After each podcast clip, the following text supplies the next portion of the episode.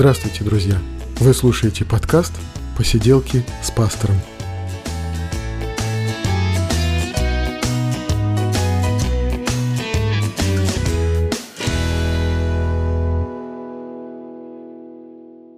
Привет, друзья! 59-й выпуск подкаста «Посиделки с пастором», и мы говорим о христианстве, мы говорим о Священном Писании, мы говорим о нашей жизни, о том, что с нами происходит.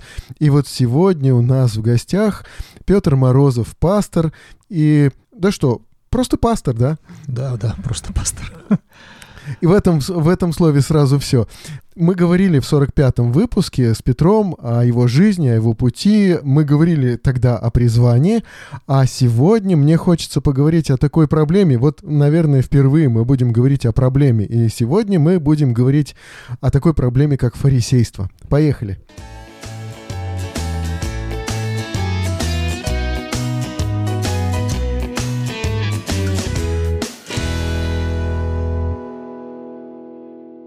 Итак, фарисейство.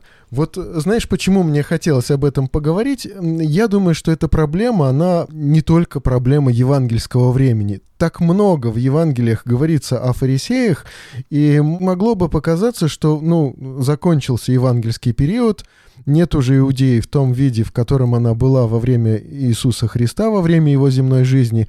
И, казалось бы, проблема разрешилась и рассосалась сама собой. Но ведь, э, мне кажется, Христос так много говорил об этом, и я напомню, даже прозвучали слова «остерегайтесь закваски фарисейской» в Евангелии, да, что это может быть предупреждением и на дальнейшие времена, и может вполне относиться к настоящему времени. Остерегайтесь закваски фарисейской. И вот мне и хочется поговорить с тобой вот о фарисействе. Не знаю, может быть, ты не специалист в этой области.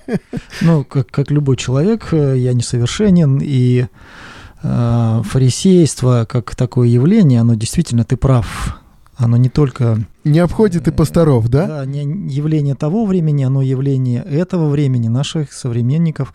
И я как участник современности, живущий вот здесь сегодня человек, я тоже ну, я бы сказал так, не чужд этой проблеме. Она проходит и через меня, и рядом со мной, и я вижу это фарисейство. Ты совершенно прав, что ошибаются те люди, которые говорят, мол, это проблема тех веков, э, современников Иисуса, или где-то мысленно говорят, ну и раз про фарисеев, давайте их поругаем, и все.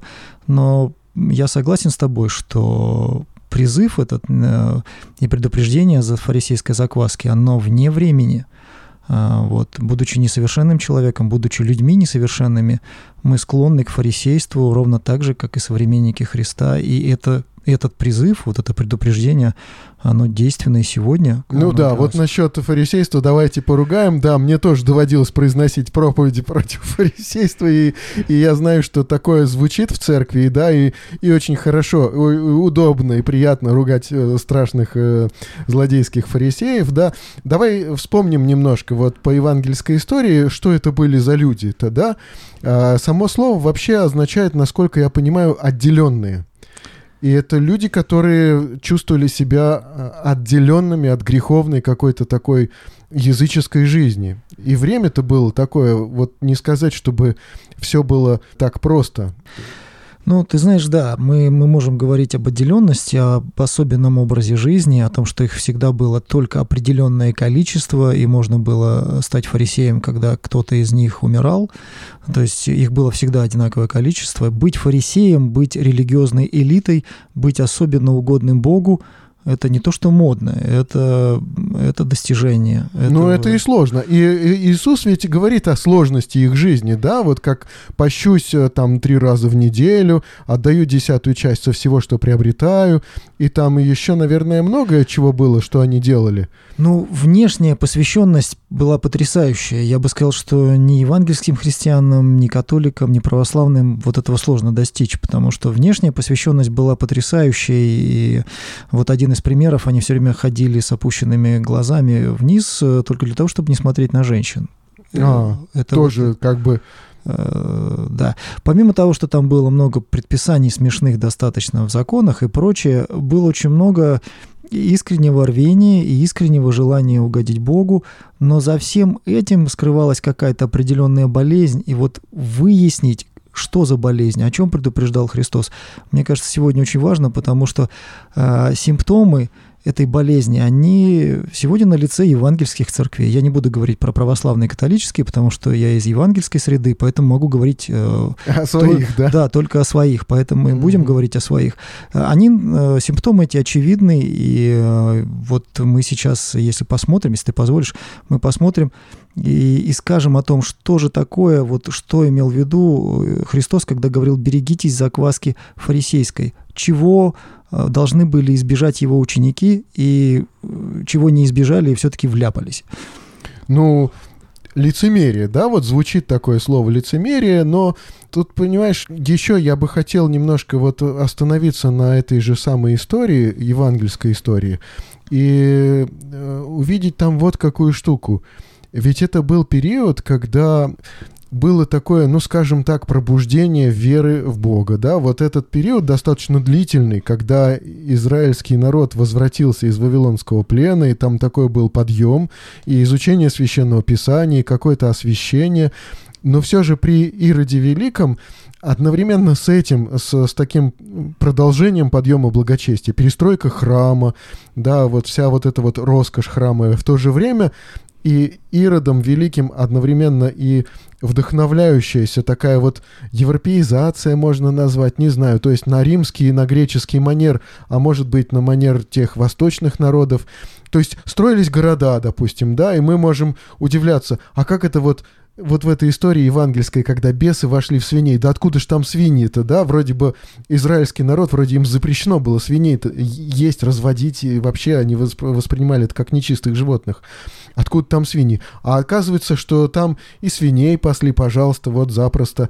И э, города вот эти строили при Ироде, где были, ну как, э, стандартный на набор э, античных городов того времени. Стадион, баня, театр, да, все то, что иудеи воспринимали как что-то нечистое и языческое, да, вот стадион, баня и театр. Но это все строилось, и в том числе языческие храмы строились для приезжих людей. Как бы вроде как не для иудеев, для приезжих, но город строится как бы с нуля, строится в нем языческий храм, пожалуйста, и храм, например, посвященный императору Августу и его там семейству, и вот стадион, баня и театр, да. Ну, то есть язычество соседствовало с э, верой в Бога, и, э, в общем-то, это все смешивалось очень легко. Фарисеи как раз были те люди, которые старались не смешивать, которые хотели отделиться. И это отделение произошло у них достаточно радикально. В этом они во многом близки нам. Ну, по поводу свиней там могу рассказать только басню о том, что вот Роза Марковна, вы удивительно готовите мясо. Она говорит, ничего удивительного, лучок, морковка, и потом молоко добавляешь. А можно мясо в молоке? Если свинина, то можно. А, вот так. да. А ты отметил одну очень интересную вещь, которая обязательно, ну, мне кажется, одно из условий проявления фарисейства – это такой общественный подъем. Надо вспомнить, что израильское общество все-таки религиозное общество, да, да. не светское, религиозное. И вот этот общественный подъем религиозности – это та почва, на которой легко произрастает фарисейство. Потому что фарисейство не может произрастать там, где религиозность не получает одобрения. Ага.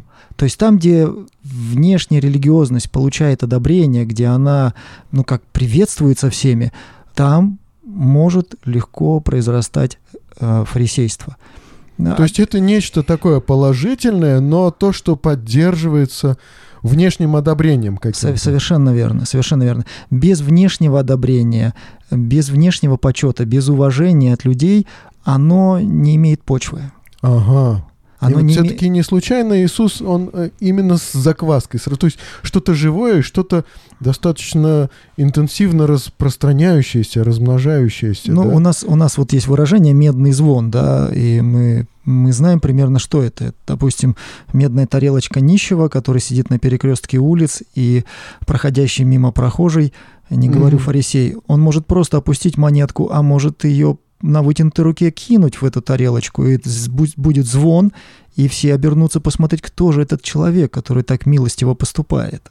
Ну да, то есть как бы это и есть некое в... такое доброе дело, которое э, нуждается в общественном одобрении. Да. Или может быть даже в каком-то личном, может быть, таком одобрении, да? когда ты сам, может быть, понимаешь, какой я все-таки хороший человек. Это, это отдельная песня, когда мы смотрим на себя и уже сами собой бываем довольны. Это тоже часть. Но э, я думаю, что сначала это одобрение внешних. А, то, что подкрепляется внешне. И вот за этим, за этим гнались очень многие представители религиозной элиты и были осуждаемы. Потому что вкусив вот этой радости, одобрения внешних людей, они уже не могли от нее отказаться они забыли суть того, что происходит, и для них получается, ну, получается так, что для них вот вся их религиозность это было уже таким представлением для других людей, не для них. Если ты вспомнишь, что религия так понимается как э, общение с Богом, то есть, да, мы... Ну, связь. Связь, связь с Богом, да. А здесь упускается связь, она отходит на второй план, потому что на первый план выходит одобрение людей, которые смотрят на тебя. И это уже становится наиболее важным в твоей жизни.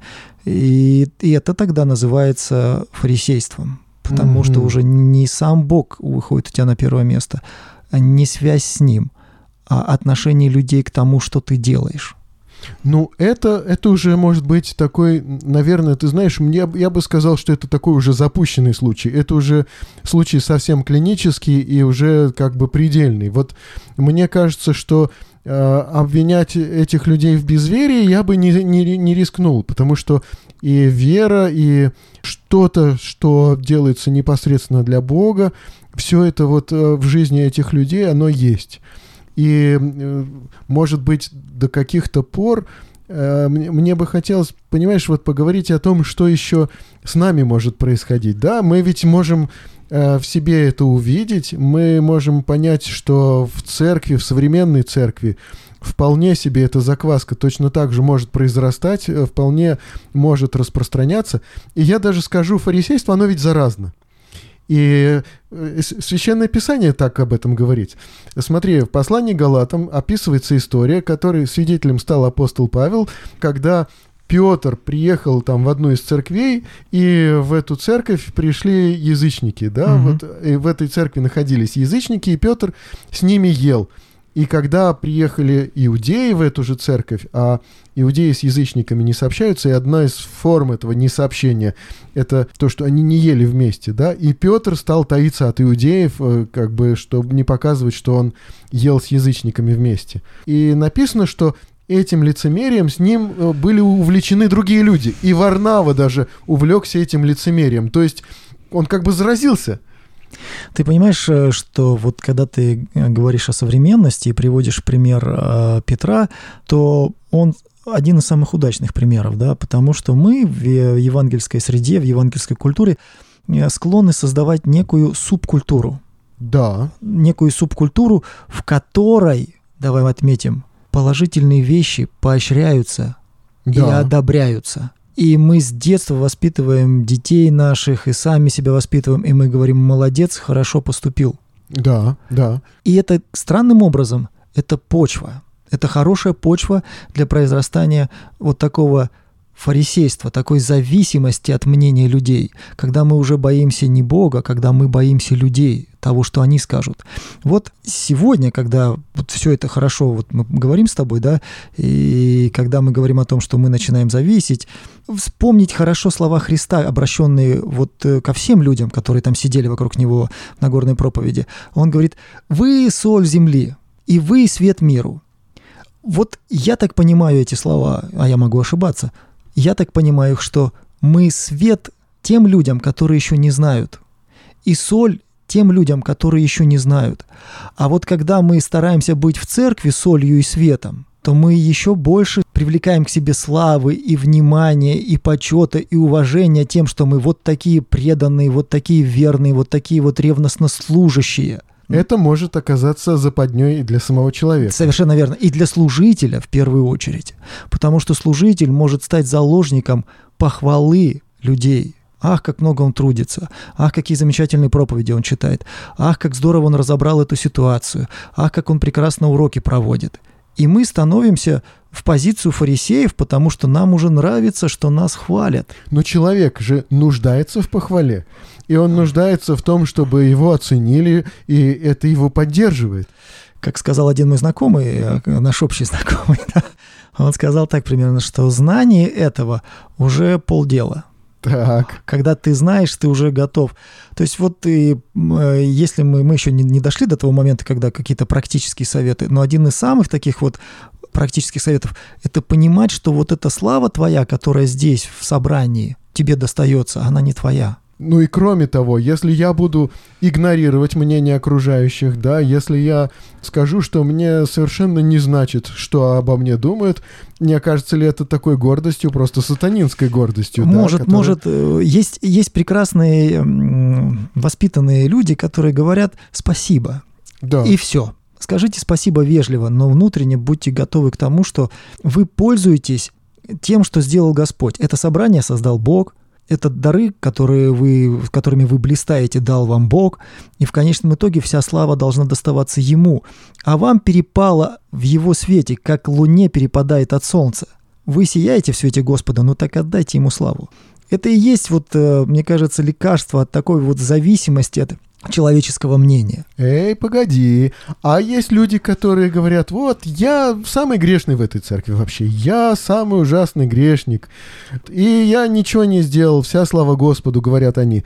А в то же время их тешит эта мысль, какой я смиренный человек. прекрасный пример, прекрасный. Да. Мне, мне нравятся такие люди, потому что если грешник, то непременно самый сильный. Самый если страшный, грех, да. то самый страшный грех, самое низкое падение. Среднее падение его не устроит. Да.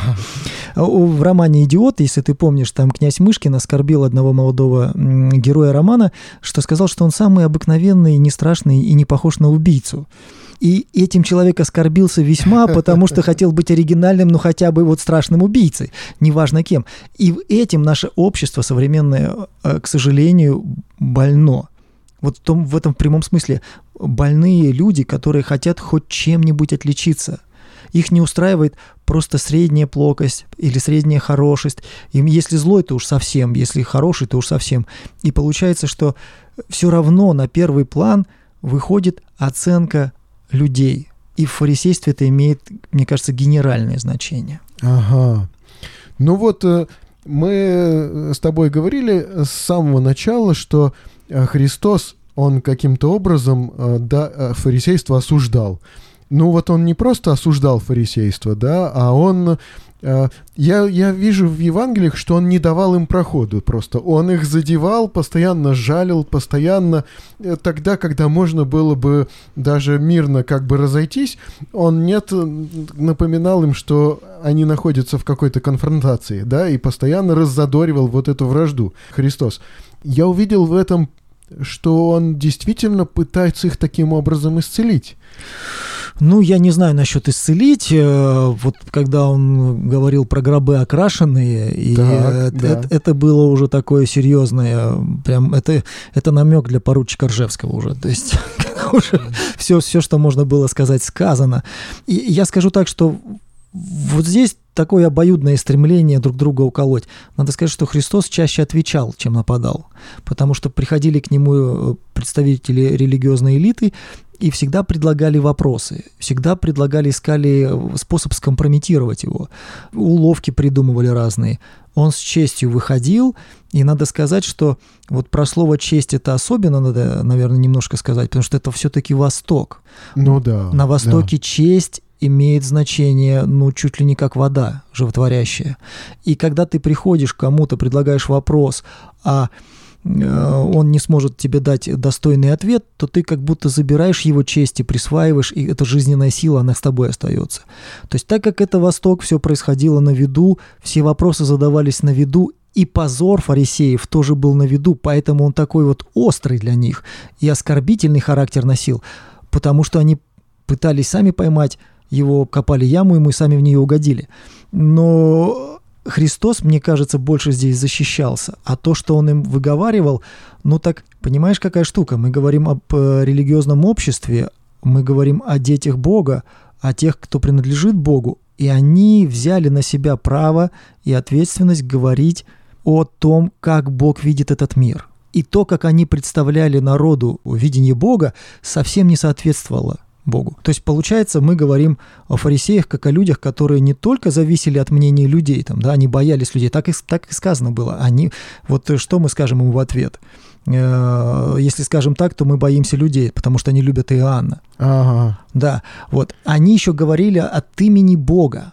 Они были религиозной элитой, они сообщали людям, что хорошо, что плохо, что правильно, что неправильно. Но Бог не так смотрел на этот мир, как фарисеи. Фактически они формировали образ Бога у населения. Да, да, и, и так можно сказать. И для этого они сначала имели некое представление у себя. Да, мы говорим, почему Христос, например, да, и им не давал проходу, да, точно так же мы можем задать вопрос, почему им не понравился Христос, да, почему он не пришел с ним ко двору, да, и мы можем сказать, что э, фарисеи, которые э, имели некое представление о Боге, что Христос в это представление не вписывался. Совершенно не вписывался, он, э, он никак не подходил на роль мессии вообще никак. Во-первых, он не хотел делать то, что хотел делать израильский народ, он не хотел делать его политически возвышенным над всеми остальными. А, во-вторых, он не представлял из себя никакого величия человеческого, ни вида, ни величия не имел, да. И в-третьих, он совершенно презирал все те ценности, которые были ценными в глазах самих фарисеев. Он не особо ценил человеческое уважение, он не ценил деньги, он не ценил роскошь и не ценил светское общество. Ну, он не ценил свет. Да? Ну вот, э, и получается, что э, ну не только как бы не разделил их ценности, да, не только э, вот это представление о Боге, который ну, вот это Божье величие, вот эту Божью непостижимость, вот эти вот идеалы какие-то, да, которые он, будучи простым сыном плотника, да, в глазах людей он как бы опровергал это. И в то же время представление о справедливости.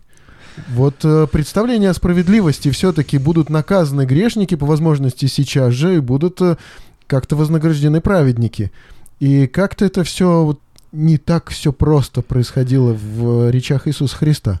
Совершенно верно. Мы с тобой вот до записи мы э, вели разговор с тобой о том, что все-таки первично человек или церковь и что для чего. То есть у фарисеев отчетливо было понимание, что человек для закона, человек для правил, а, а Христос пришел и сказал, и, ну, он так не сказал, но он всем своим действием показал, что человек имеет высшую ценность.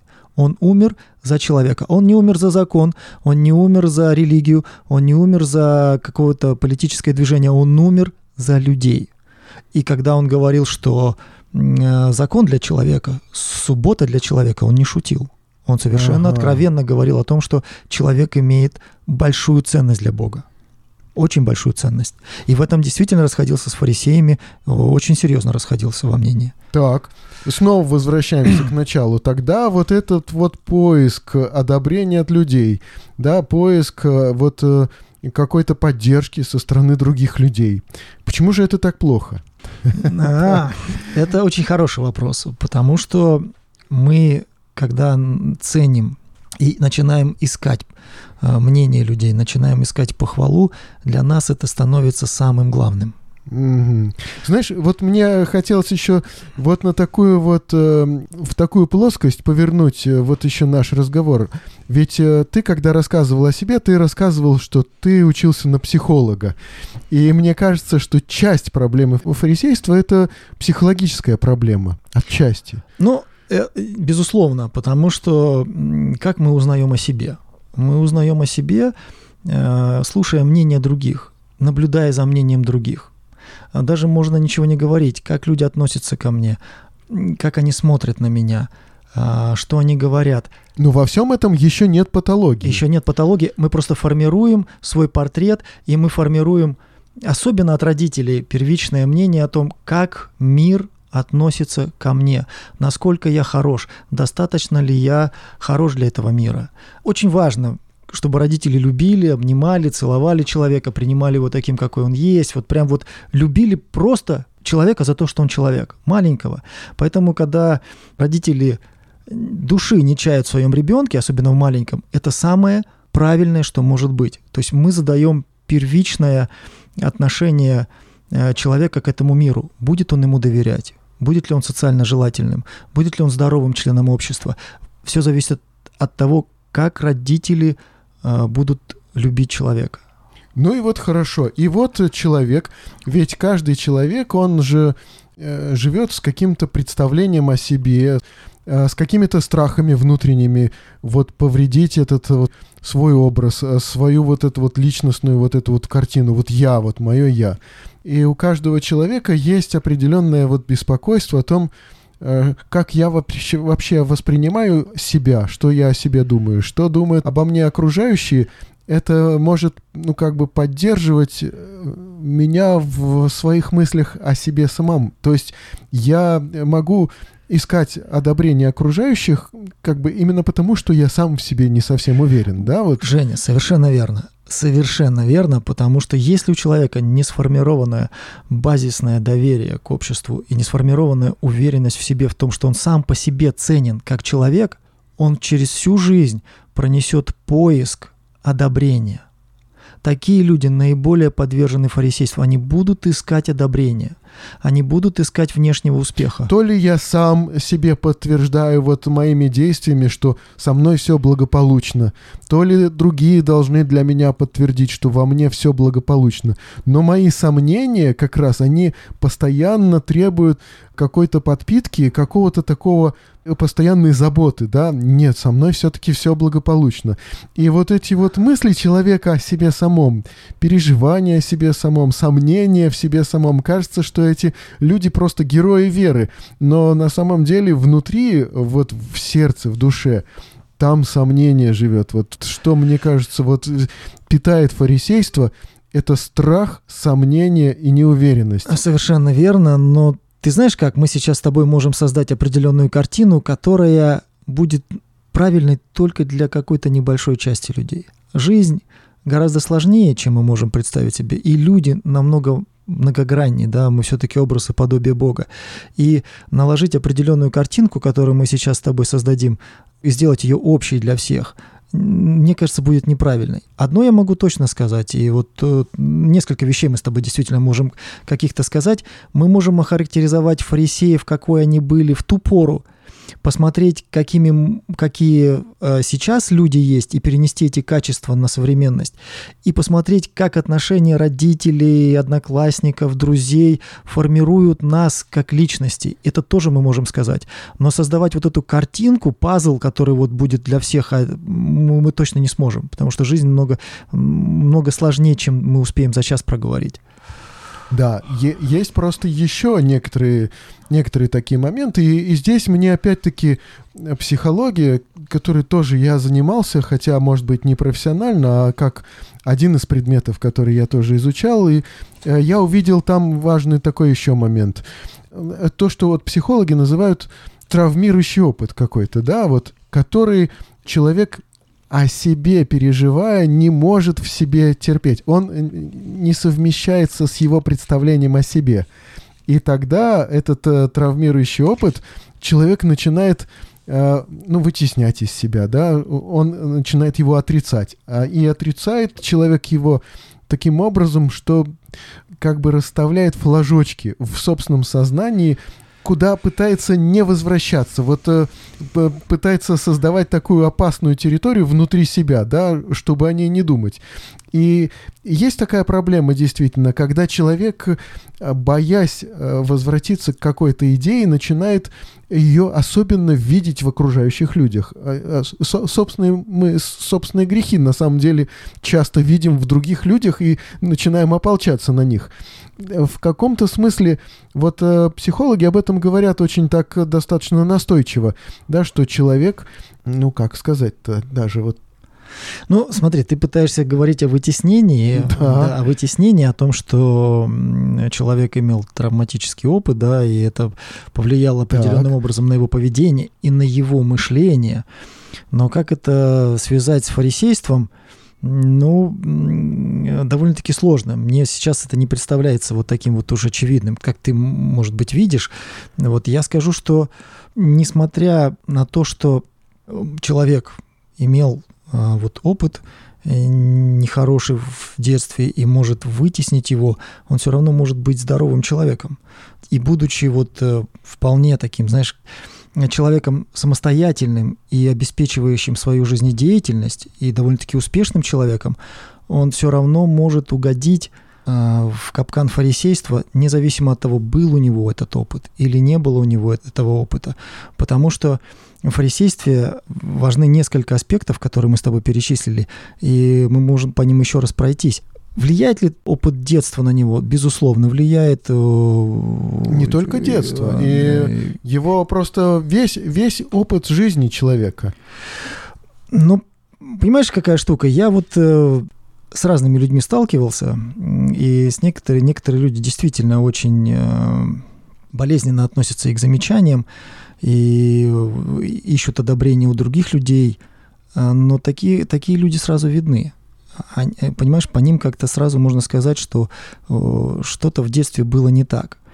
Боюсь, что фарисейство э, в чистом виде – это не посттравматика. Боюсь, что фарисейство в чистом виде – это замена чего-то стоящего на что-то очень блестящее. Угу. Вот. И в этом смысле туда попадают, как правило, больше здоровые люди, чем нездоровые. Вот ты сказал о сомнениях и переживаниях. Ты знаешь, э, я сталкивался с людьми, которые годятся в роль фарисеев, которые не испытывают ни сомнений, ни переживаний, которые полностью уверены, что они правы. Одна из особенностей фарисеев, фарисеев, если ты помнишь, и религиозной элиты, она была не способна учиться. Она была не способна менять свои представления о Боге, о мире, о том, что правильно и что неправильно. Те, кто был способен, они хоть тайно, но приходили ко Христу. А те, кто не был способен изменить свое мнение, не был способен учиться, и тот и не менял ничего. То есть точка зрения более здорового человека какая-то более гибкая, что ли, так? Да, она гибкая, она бывает и рождается и в сомнениях, и в переживаниях, и в трудностях. Здесь я бы не сказал, что сомнение – это вот э, почва для фарисейства. Все-таки почва для фарисейства, как мне кажется, я и снова-снова повторюсь, это желание, желание внешнего одобрения – желание mm-hmm. внешнего одобрения. Особенно если мы находимся в среде, где религиозность очень одобряется, где служение, вот если мы про современные церкви говорим, служение одобряется, одобряется декламация стихов, чтение проповедей. Да все, вплоть до одежды, да, да поведение определенное, да, слова определенные, да. да, вот только так надо говорить, а вот так вот нельзя. Да. Скажем, в нашей евангельской среде очень часто надо верующему человеку сказать приветствую, но не здравствуйте, а вот здравствуйте неверующему да, человеку сказать почему-то. Благодарю вместо спасибо, да. Вот, и это, это довольно-таки забавно смотрится, потому что вот это и есть какой-то э, кусочек, самое уже начинается вот с этого, с этой пограничной полосы начинается фарисейство, когда мы пытаемся и сами каким-то определенным правилам себя подчинить, и пытаемся подчинить еще и других. Я бы говорил, если говорил о каких-то нарушениях э, психологических, то я бы сказал, что фарисейство или вот эти вот правила и законы, которые существовали у них, наверное, там они чувствовали себя безопасно. Есть э, ряд психотипов, которые специально придумывают для себя правила и порядок определенный, в котором они чувствуют себя безопасно. Mm-hmm. Вот здесь, наверное, да. Э, фарисеи те люди, которые в придуманных ими правилах и в порядке, и в представлении о мире видели свою безопасность. Пришел Христос, Он разрушает эту систему, и они чувствуют себя дискомфортно, опасно, они столкнулись с живым Богом, Он оказался живым, не мертвым, не статичным, динамичным – и они почувствовали опасность. Эту опасность чувствует любой взрослый человек, когда сталкивается с, со своими детьми уже подросшими. То есть это такая ага. вот такая вещь, она бывает. Неуверенность какая-то. Да, да, К тому же а, пришедший на землю Господь э, отстаивал совершенно другую систему ценностей, чем, чем у них. А это крушение вообще всего окружающего мира для человека. Ну, ну, Система ну, ценностей твоя, да, она не выдержала какого-то испытания. Здесь надо доказать, что либо я прав, либо, значит, что-то надо менять. Ты всю жизнь э, культивировал определенную аскезу, аскетический образ жизни, ты там э, постился, ты там определенным образом одевался. И вдруг она обесценивается. Приходит представитель Бога пьет вино, посещает какие-то мероприятия, которые тебе нельзя ну, было о Христе-то ходить. вот этого нельзя сказать. Вот это, это как раз э, не о Христе. Но а, Почему? Почему не о Христе? А когда он пришел к мытарю в дом и там пир устроил, там думаешь, кто был? Все святые были. нет, мытари. Все сплошь э, мытари- мытари, грешники. И грешники, я думаю, там были и грешницы. А как вообще Мгм. грешницы попадали к нему, омывая волосами его ноги? Как грешницы это делали? Значит, он был в тех местах, куда они могли приходить. Ну, да, везде люди вот эти.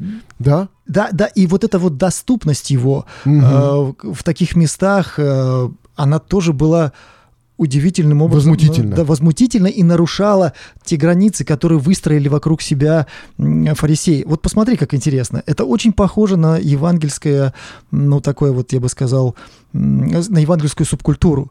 Мы выстраиваем границы, мы э, строим какие-то правила, традиции, мы растим детей в безопасности, казалось бы, от влияния мира. Мы смотрим определенные фильмы, смотрим, слушаем определенную музыку, посещаем определенный контент, э, там, спектаклей, да, и там слушаем э, определенные подкасты. Так. И вдруг мы выясняем, что наши дети заражены этим. Они, во-первых, гордятся, что они только это слушают. Они видят себя немного выше, чем все остальные. Они смотрят на всех остальных немножко так вот с презренницем, грешники. Потом мы вдруг выясняем, что наши дети или наши воспитанники, ну, там, духовные дети, да, они вдруг требуют, чтобы мы их хвалили, или как-то делают так, чтобы мы хвалили их. Они ищут нашей похвалы, они ищут нашего одобрения. И еще мы обнаруживаем, что они осуждают тех, кто так, как они не поступают. И вдруг мы понимаем, в нашей субкультуре, которая ограничена от этого мира, которую мы так старались оградить, Которое самое правильное. самое правильное, вдруг грех проявляется вот таким вот образом. И грех проявляется фарисейством. Несовершенство человеческое, оно так или иначе будет проявляться. Вот в такой среде фарисейство и есть проявление несовершенства человеческого. Оно будет проявляться. Поэтому я не, я не говорю, что не надо субкультур, я не говорю, что не надо. Я просто говорю, что мы сами формируем эту почву, которая на тот момент времени, к, к приходу Христа, уже была в израильском обществе. Религиозное общество прекрасно приветствовало и одобряло все самые лучшие начинания. И тем не менее, в этих лучших начинаниях э, родился самый худший вид религиозности – фарисейство. Нет ничего хуже, чем зло, прикрытое религиозностью. Да. Но получается, что в конечном итоге, если оценивать беспристрастно и как-то, ну вот с точки зрения Бога, может быть, да, смотреть это глазами э, вот с небес, да, получается, что форма не соответствует содержанию. Мгм. Да. Да. И что внутри содержание-то, в общем, оказывается не такое. Фактически получается, что не важно, какая форма, да, но важно, какое содержание. И вот с этим, с этим все-таки проблема. То есть э, вот этих личных взаимоотношений с Богом, похоже, что нет. Или там есть, но они э, какие-то вот нарушенные, э, болезненные какие-то. Ты да? помнишь, как высоко ценил взаимоотношения с Богом, не выставленные на показ? Как высоко Христос ценил. Он говорил, а ты укройся там, где тебя никто не дает, ну, в твоей тайной Ну да, комнате, да? да. И пусть твое тайное, вот что ты с Богом делаешь, будет явно, ну, в плодах, будет видно в твоей жизни. Мгм. То есть получается, что у фарисеев? У фарисеев получается, что общение с Богом – это такая разменная монета для получения всеобщего одобрения. Вот когда фарисей проигрывает, потому что то самое ценное, что у него может быть в жизни – общение с Богом, Бог, вдруг становится разменной монетой для получения, по мнению фарисея, более ценной для него вещи, внешнего одобрения, одобрения людей, или показать свою самоправедность, какой я праведный, на улице помолиться. В- сейчас в евангельских церквях кто только не молится. Э, Вот. Попробуй на улицу сейчас выйди помолись. Попробуй быть светом этому миру и солью для этих людей, и ты сразу получишь неодобрение. И вот в этом неодобрении тогда проверится твоя вера. А когда все тебя одобряют и все хвалят тебя за твою молитву, то это не проверка. это вот э, большой риск подменить отношения с Богом на вот это одобрение. Но все же я думаю, что человек, который пойдет на улицу молиться, э, тот человек э, может и сам себя похвалить внутренне, и тем самым тоже получить такое же одобрение. Да, даже я, я согласен с тобой на 200%. Я не очень люблю людей, раздающих у метро брошюрки? флайеры, да, брошюрки. Хотя, ты знаешь, не то, что я скажу, что я не очень люблю. Я не очень люблю это занятие, а к людям я проникаюсь большим уважением, потому что я этого не делаю. У меня есть знакомый, он из Тольятти, он э, благовествует в общественном транспорте. Ага. То есть это потрясающе. Но я этого не делаю. Вот, у меня есть там понимание, как, как, как надо что-то делать. Но тем не менее, я просто хотел сказать, что среда, которую мы создаем, она может сформировать фарисея. Она может сформировать. И человек променяет то ценное, то бесподобное и неповторимое взаимоотношение с Богом на что-то маленькое, мелкое, невзрачное, бесцветное, но это будет для него дороже. Но вот мы говорим сейчас, вот э, много раз прозвучало это слово «одобрение», и ты знаешь, то есть как бы вот другой человек меня одобряет, я сам себя одобряю. В любом случае, э, мои мысли, э, они все вокруг моей личности сосредоточены. И я сосредоточен на себе, и я ищу для себя вот этого вот, вот этого вот почесывания, поглаживания, да, кто-то другой меня похвалил, я сам себя похвалил, но результат тот же самый, я думаю о себе. И вот мне кажется, что если человек способен забывать о себе в какие-то моменты жизни, это самые благие моменты его жизни. Э, в тот момент, когда он перестает о себе думать, перестает заботиться о себе любимом и начинает просто что-то делать, не думая о себе, да, это самый его поток просто, да, это самый конек, на который он просто поднимается, да, это вершина его психологической деятельности, да, когда человек перестает думать о себе и начинает заниматься делом, не думая. Ну, мне кажется, да. Мне кажется, ты сейчас вот э, э, саму суть высветил проблемы. Мы, не думая о себе, думая о своих близких, о родных, о тех людях, которым нужна помощь, мы становимся чуть лучше, чем мы есть на самом деле. Да, вот. ведь можно и подвиг совершать, думая о себе, о том, какой подвиг я совершаю, да, да. И, и тем самым на самом деле обесценить э, весь э, смысл своего подвига. Совершенно верно. Мне кажется, что вот ты сейчас вот э, поймал вот то самое важное и ценное, что мы должны и проговаривать в себе, и э, для других нести, и говорить о том, что э, немного меньше о себе, немного меньше. Но так, вот я просто думаю, что ничего не получится, когда оно само ведь думается, да, и человек, э, э, думая о себе, может быть, он и не хочет, да, но у него чешется, он расчесывает вот эту вот болячку, да, ему думается, потому что он чувствует вот эту неуверенность, он чувствует вот эту потребность, он чувствует, что сам о себе не подумаешь, да кто же еще о тебе подумает, если уж не сам о себе, да, и у человека это чешется, и он это чешет, да, и напоминать ему не чеши бесполезно, бессмысленно, поэтому мне кажется, что здесь вот вот и жизнь человека, она должна быть захвачена чем-то вот более важным, да, и человек должен это ощущ ощущать как что-то более важное. Знаешь, вот у меня есть такой интересный опыт. Вот когда я уверовал, я перестал, например, смотреть кино. Я демонстративно садился спиной к телевизору, да, когда все садились там за стол. Мы же знаем, что раньше телевизор был центром человеческого жилья, хотя он стоял в углу, а все равно оставался таким центром притяжения, центром всеобщего внимания. И в этот момент для меня телевизор как смысл такого мирского чего-то, мирского искусства, мирского какого-то вот присутствия в доме, э, для меня стал каким-то вот предметом злым, недобрым, да, и мне хотелось показать, что я не завишу от этого, да, и мне хотелось действительно полностью от этого не зависеть. Это было довольно-таки легко от этого не зависеть. Но потом прошло какое-то время, э, да, я сейчас не смотрю кино, я сейчас не смотрю сериалов, э, практически не смотрю. Если я смотрю, то вот только потому, что вот например, дочка хочет, чтобы я вместе с ней что-то посмотрел. Но в целом, и вот в подкасте «Культовые книги» я говорил, что с кино у меня сложные взаимоотношения. Но вовсе, э, вовсе я не считаю это каким-то подвигом, и я не считаю, что вот именно так нужно. Да, но вот в моей жизни у меня просто так много важных и интересных дел, которые я не успеваю делать все. да, что мне еще тратить э, там на кино лично в моей жизни невозможно. Ну, у меня много того, что для меня гораздо более интересно.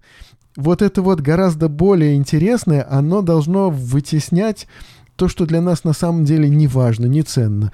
И точно так же происходит с нашей личностью. Вот эти мысли о себе любимом, они должны вытесняться чем-то гораздо более интересным для нас. Вот я считаю, что другой человек для человека должен быть более интересным. Мы должны научиться любить так, чтобы не для себя любить, да, а любить другого, потому что он важен ради него самого. Э, испытывать и чувства, и эмоции свои, и желания, и силы какие-то тратить, да, э, делом заниматься, да, не думая о себе, о том, как я, какой я молодец, да, занимаюсь таким замечательным делом. И Бога любить, тоже забывая о себе. Мне лично очень нравятся вот эти слова Павла, когда он говорит, я и сам не думаю о себе, угу. да, когда он э, говорит о оценке своих дел, об оценке каких-то важных поступков, и он говорит, что ж до меня, я не, не думаю о себе. И вот это вот, пожалуй, важно. И не, не научишься просто не думать о себе, да, надо понять, во-первых, две вещи. Бог и так меня любит. Угу. И, и этой любви достаточно. Если научиться наслаждаться Божьей любовью, то вот она восполнена моя потребность. А если научиться любить других людей, можно переживать любовь других людей в ответ и уже не, не беспокоиться о себе так. Вот это вот мне кажется, что важно, когда мы думаем, ну а если вдруг во мне вот эта закваска, да, а что мне делать тогда? И прежде всего разобраться в том, что Бог меня любит. Ты знаешь, Жень, я тебе так скажу, вот я сейчас тебя слушал, и ты рассказывал о собственном опыте, я вспомнил свой опыт, который помог мне уже взрослому человеку ага. и желающими, ищущему похвалы успокоиться в этом и перестать ее искать. Мне помогли два пастора, которые мне очень близки и знакомы, они старше меня. Они мне дали то, что я искал. Так. Они мне дали признание, они мне дали любовь, они меня хвалили постоянно, они оказывали мне всякое уважение, бесконечно, столько, сколько я ее поглощал. Пока я не насытился и вдруг не понял и не увидел, как они это делают. И мне захотелось быть такими, как они. Так. Мне захотелось не искать одобрения, а давать его, давать любовь, как они вот. Вот я понял, что они наверняка не постарше меня гораздо, да, и они, видимо, видели таких молодых людей, ну, относительно молодых, относительно себя молодых людей, да, ищущих славы, ищущих признания, ищущих одобрения, похвалы, и они просто меня насытили этим. Бесконечно насытили, я вдруг успокоился, и я увидел, как они сами не ищут этого одобрения, похвалы, а они ищут не своего, они ищут Божьего. И это меня потрясло, и я стал успокаиваться – Угу. Я стал успокаиваться. Я думаю, что хорошая церковь или, ну, скажем так, вот нормальная церковь, здоровая, это место, где люди выздоравливают, где они получают столько, сколько им нужно одобрения, столько, сколько им нужно похвалы, столько, сколько им нужно любви, чтобы успокоиться, почувствовать себя в безопасности и просто все, что они получили, начать отдавать. Просто, ну, я вот оказался не бездонной бочкой. Да, и... вот так вот, значит. То, То есть я, мы, я получил мы достаточно... Хвалим, ну, да. да, человек приходит, нуждаясь в том, чтобы на него обратили внимание, допустим. Да, в любой да. коллектив приходят люди, которые хотят, чтобы на них обратили внимание. И ему не нужно, э, значит, завоевывать это внимание, на него и так обратят внимание. На Посмотри, человека. как интересно. Фарисейство заразно. Поэтому если бы вот эти два пастора искали бы любви, искали бы внимания, искали бы одобрения, я бы этому у них учился. А так я учусь у них отдавать так, как они отдают, и любить так, как они отдают. В этом разница колоссальная между фарисеями и настоящими почитателями Бога. Потому что у них есть от кого получить, да, и они могут дать. Они сами когда-то получали от Бога, от людей, и теперь готовы отдавать это. Мне кажется, что здесь может быть какой-то парадокс кроется, но я думаю, что любой человек, как ты верно заметил, нуждается в одобрении, в похвале, но зацикленность э, на себя, она тогда проходит, когда мы вполне насыщаемся и понимаем, что это не ценность. циклиться на себе это не ценность, это ничего такого не имеет э, высокого и большого. И когда ты видишь людей, которые это не ценят, то есть они не ценят, чтобы о них говорили хорошо, они не ценят, чтобы их хвалили, а наоборот в тебе видят ценность. Ты успокаиваешься и начинаешь ценить других. Ты уже не имеешь нужды, чтобы тебя ценили, тебя хвалили, тебя любили. Ты сам имеешь нужду кого-то любить, кого-то хвалить, кого-то поддерживать, кого-то одобрять. Но это тогда, когда ты уже уверен в том, что тебя любят. Да, да. Тебя любит Бог, да. тебя любит, например, твоя семья. Ты в этом настолько уверен, что не нуждаешься в постоянных каких-то подтверждениях этого. Да, да. И я думаю, что церковь именно должна быть такой средой, в которой люди успокаиваются и обретают вот это здоровье. И они становятся готовыми отдавать, потому что недостаточно получили. Вот если взять детей-сирот, э, и если ты с ними сталкивался, ты мог обратить внимание, что у них бесконечная жажда тепла и любви. Не получив ее вот в раннем детстве, они ее бесконечно, похожи на черную дыру, они бесконечно готовы потреблять внимание, они бесконечно готовы э, все вокруг себя концентрировать, они впитывают, впитывают, впитывают, и кажется, этому ни конца, ни края не будет. Другое дело дети из семей, где им дали любовь. Они более спокойные, более взвешенные, более уравновешенные. И вырастая, они готовы дарить так же, как им дарили. Так вот, угу. мне кажется, что борьба против фарисейства – это среда, где внимание не ценность, где тебе готовы дать его, где любовь, за любовью не гонятся, наоборот, гонятся кому дать эту любовь, кому оказать внимание. И вот в такой среде фарисейство – ну, само по себе затухает, потому что никто не гоняется за славой, никто не гоняется э, за вниманием, никому не нужно особенно одобрение, наоборот, тебе его дают. Тебе нужно, мы тебе дадим его. Хорошо, в этой среде есть похвала. Да, есть, и в этой среде есть место похвале, есть место одобрению. Есть но, но оценка это... какая-то, да? Ну, э, насколько это возможно. Причем даже не объективная оценка. Меня хвалили даже тогда, когда я проваливался. И более угу. того, когда я проваливался, меня более хвалили. Ага. То есть э, я хочу сказать, что здесь не может быть инструментом против фарисейства жесткость, твердость и постоянное обличение. Постоянное обличение и постоянное недовольство и есть среда, в которой формируется фарисейство. Потому что человеку этого не достает, и он его все равно начинает искать. И это становится его поиском. Человек уже не ищет Бога. Человек изо всей силы старается понравиться. Его не хвалят, а он еще более старается. То есть вот такая так. вот э, интересная зависимость. Интересно. То есть э, это, это фарисейство, это среда ревности, зависти, конкуренции. Угу. То есть э, вот э, тут еще стремление самоутвердиться, а может быть даже еще и влиять на других людей, может быть даже, ну как бы э, стать такой направляющей, руководящей силой, может быть это стремление, может быть подавлять, как-то что-то руководить, господствовать, Несомненно. может быть тоже. Несомненно, потому что если вот оглядываться назад, на 2000 лет назад, люди очень боялись, что у них отнимут, ну вот религиозная элита очень боялась, что у них отнимут власть. Власть, ну как наркотик. Раз поуправляв, э, тебе захочется снова и снова и снова. И здесь влияние на людей, которое оказывается каким-то бродячим проповедником, и ты видишь, как у тебя уходит власть из рук, ты поневоле будешь ревновать, поневоле будешь завидовать и думать, как э, сделать так, чтобы этого бродячего проповедника не стало. Притом э, удивительно, что влиять, э, ведь люди могут не только силой и не только, скажем, умом, образованностью, э, слезами, капризами, своими грехами. Там а, иногда со мной нянчатся, я все еще более э, капризничаю и там что-то вытворяю, да, и тем самым влияю на людей. Не, не, не то чтобы заставляю их Заставляю их вокруг меня плясать, заставляю их обращать на меня, опять же таки, внимание, да, заставляю есть... их обо мне заботиться. И, и вынуждаю, вынуждаю просто посвящать мне внимание, силы, какие-то эмоции на ты, меня тратить. Ты, ты знаешь, да, есть такое, и ты, я думаю, что такие люди сразу обнаруживаются. Такие люди манипуляторы. Сразу, да, они сразу обнаруживаются, э, с ними очень мало кто хочет общаться. То есть это.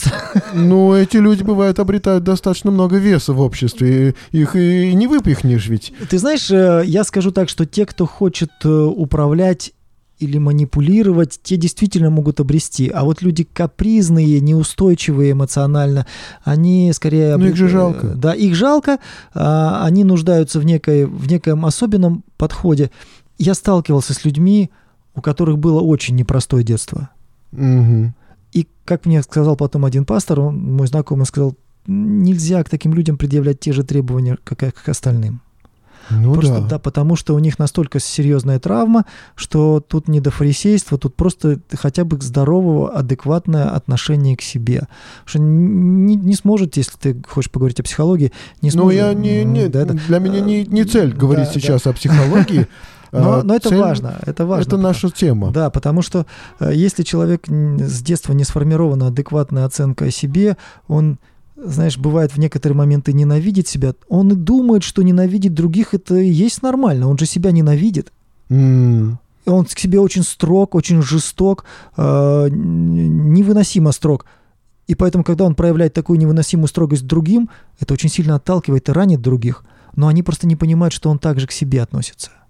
И к таким людям, конечно, нужно, ну, как один проповедник сказал, дополнительная благодать. Так. Дополнительная благодать. Включить еще больше любви. То есть не как ко всем, а снисхождение. Мы чего-то не знаем об этом человеке, давайте дадим ему чуть больше. Чуть больше терпения, чуть больше снисхождения, чуть меньше ответственности, чуть меньше спроса. Опять же, если мы, ну вот если мы не, каприз, не капризы, вот как ты сказал, удовлетворяем человеческие. Потому что капризы человеческие, они видны, пафосных людей и высокомнящих о себе тоже мы видим. Ну, мы не маленькие дети, нам не по 15 лет, да. А, Вот. И в этом смысле мы можем рассмотреть человека. То есть не надо быть семи пядей во лбу, чтобы увидеть э, капризного, эгоистичного человека, который не может справиться со своими желаниями. Хорошо. Вот теперь, э, ну как бы ради чего весь этот разговор, что что если в, в себе это увидеть, да? Что если это вот закваска э, фарисейская, да? Нет ли во мне, например, это, Почему да? Если человек э, думает, э, ну и я такой же, да? Что может быть, ну, каким-то лекарством, что ли? Как О, может человек поступать, чтобы это все искоренить в себе, что ли, как-то? Э, Значит, насчет искоренить не знаю, насчет лекарства очень хорошо. Почему нет? Почему нет во мне? Да есть во мне. Так, да. Есть во мне и желание понравиться, есть Так. во мне и поиск одобрения. Мгм. И я бесконечно благодарен людям, которые снисходительно относятся ко мне, э, к моим, может быть, не очень, значит, так в цель сказанным замечанием, там, да, или, может быть, каким-то неаккуратным замечанием. Просто прощают, снисходят, любят. Я бесконечно благодарен, потому что они, ну, я знаю, в каждом человеке есть что-то, что-то да, от желания понравиться, желание произвести впечатление. И если есть такие люди, которые избавились от этого, ну, как это говорит молодежь, бесконечный респект. Да? Так. Так вот это и есть лекарство. Видеть в себе это. Если ты видишь это в себе, тогда ты будешь снисходителен к другим. А, честно поговорить с собой. да. Попытаться найти причины своих поступков, может быть, причины своих ошибок, может быть, причины своих грехов, но как бы пытаться долезть до причин, добраться до каких-то истоков причин. Да, может быть, даже не до истоков, просто увидеть это в себе. Честно сказать, что ну вот, собственно, есть и это во мне. Если ты знаешь, что это есть и случается с тобой, то тебе будет проще принимать других с такими же проявлениями. Ты уже не будешь выискивать это для того, чтобы обличить. Ты будешь примерно понимать, что происходит с человеком. И ты будешь примерно знать, что нужно этому человеку. Ты же ищешь похвалы, значит, и ему нужно дать. Можно дать похвалы. Вот так вот, да? То есть, понимаешь, тут, мы же говорили о том, что среда, в которой формируется фарисе- фарисейство, это среда такой немножко ревности, немножко Среда, в зависти, которой немножко конкурирующей. да. Формируется эта церковная среда, среда, в которой исцеляется, это церковная, опять же, среда, да, да? да, да. То есть, но это, это, это, это немножко разные среды, которые мы описываем. Когда мы говорим и гордимся, что вот у нас такая культура, ну, это среда. Когда мы знаем об этой опасности и говорим об этом, и когда мы даем человеку, особенно нуждающемуся, то, в то, в чем он нуждается, мы же боимся дать, в чем нуждается человек. Ну реально, мы вот приходит человек, он нуждается в любви. А мы- он будет пользоваться. а он же будет пользоваться. Вот что ж будет, если он нами попользуется? А мы Христом, значит, не пользуемся. Мы благодатью, значит, не пользуемся. Значит, Бог нам не дает ее. Насколько я помню, одно из самых замечательных утверждений апостола Павла состоит в том, что при умножающемся грехе увеличивается благодать. Стало преизобиловать. Да. Преизобиловать. То есть благодать, ну давайте не будем говорить о каком-то там волшебном э, свойстве, давайте будем говорить о просто добром, хорошем расположении Бога к нам. То есть его становится немного больше при нашем увеличении нашего несовершенства, проявлении нашего несовершенства. И тогда мы будем понимать, как нам примерно поступать. Тогда мы будем примерно понимать, что нам делать. Если в человеке проявление несовершенства его увеличивается, значит, от нас требуется чуть-чуть больше любви, чуть-чуть больше терпения, чуть-чуть больше дополнительной благодати. Угу. Удивительно. Значит, э, э, во-первых, получается, что э, надо быть честным с самим собой, да, по возможности всегда. Потом получается, что мы говорим о любви, которой надо делиться, научиться наконец-то таки, да, и больше уже начать о ком-то еще переживать, кого-то еще вокруг себя Кром, увидеть. Кроме себя любимого. Да, да, да. Ну и я, я бы вот э, вспомнил еще третье, что вот Божья любовь, которую надо научиться переживать и которой надо научиться довериться, да, вот она настолько бесконечна и огромна, это вот надо разглядеть просто, да, это, это надо почувствовать.